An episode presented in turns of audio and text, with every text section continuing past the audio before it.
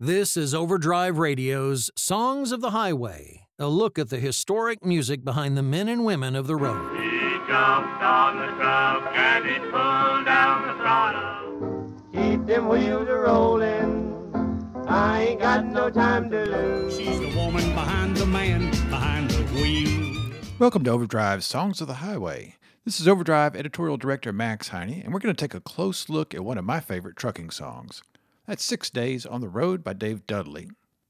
Sharing his insights on the song and on Dudley himself is Todd Ullman. He's an assistant professor of U.S. sociocultural history at the University of Dayton. Todd's written extensively about trucking music's impact on American culture over the last century. It's just an interesting song content wise, but it's also historically very interesting. It is really what inaugurates this kind of first big wave of trucker music. Six Days on the Road reached number two on the country western music chart and number 32 on the crossover chart. It was probably the first trucking song to do that well on the broader pop music chart. Dudley had many years as a successful musician, but it took a while for his career to move in that direction. He started off as a baseball player. He was, I think, he was a semi-professional baseball player, and then he got injured. Then he had to get a job, and so he apparently took up trucking along with he also worked on a railroad which which is something we learned before the close relationship in these labor songs between railroad songs and uh, trucker songs Dudley's trucking experience comes through in the lyrics of Six Days on the Road. He talks of being out of hours and overweight and dodging scales. In this verse, he drops trucking terms and mentions popping pills and speeding. I got me 10 forward gears and a Georgia overdrive. Taking little white pills in my open wine. I just passed a Jimmy in a white. I've been a passing everything in sight. Six days on the road and I'm gonna make it home tonight. I think that's what gives the song its flavor. Even though it's 10 years roughly before we're going to get the rebel trucker really coming full bore in the 70s, we see where this could go. Yeah, six days on the road combines the potential of the troublemaking, rule breaking trucker with also the sentimental element of the trucker. That aspect is brought out in the third verse, where Dudley laments that it seems like a month since I kissed my baby goodbye, and yet he's been faithful on the road. He sings, I could have a lot of women, but I'm not like some other guys.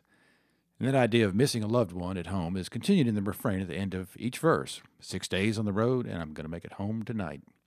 And it's also a song that is really driven by a rockabilly a sound running beneath it, combined with a kind of bluegrass elements that, that make it move pretty quickly.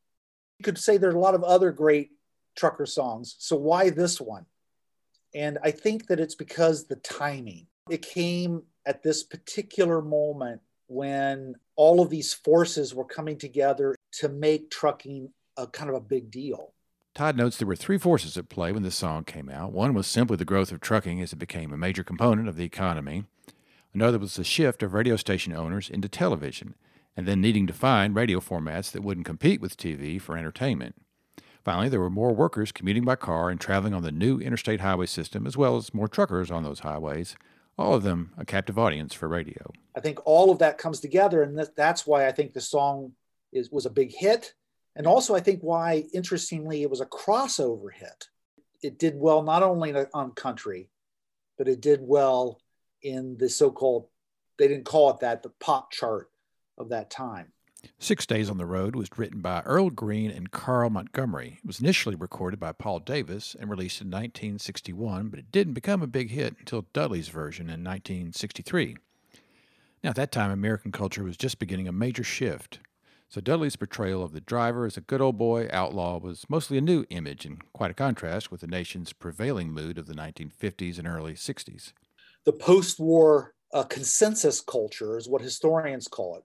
We have the 50s and the, the suburban lifestyle and all of the ideas surrounding that. That is just beginning to wobble a bit in the early 1960s as we begin to see protests on campus, the free speech movement in 64, the civil rights movement has picked up steam.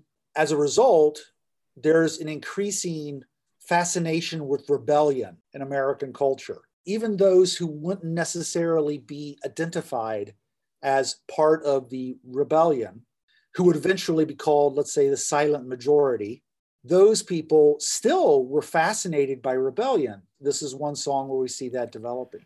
Dudley's music career lasted many years, and it included themes outside of trucking. His biggest hit was in 1970, a song called Pool Shark. You know, it's a little bit of a more of the rebel guy, too. Dudley released Truck Driving Son of a Gun in 1965, and it was almost as big a hit as Six Days on the Road.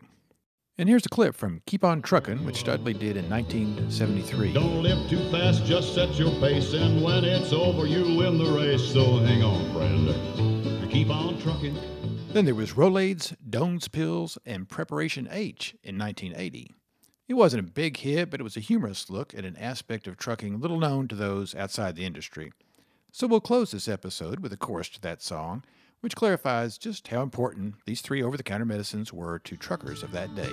Everybody thinks that looking through this windshield's really great, but my guts are blazing fire.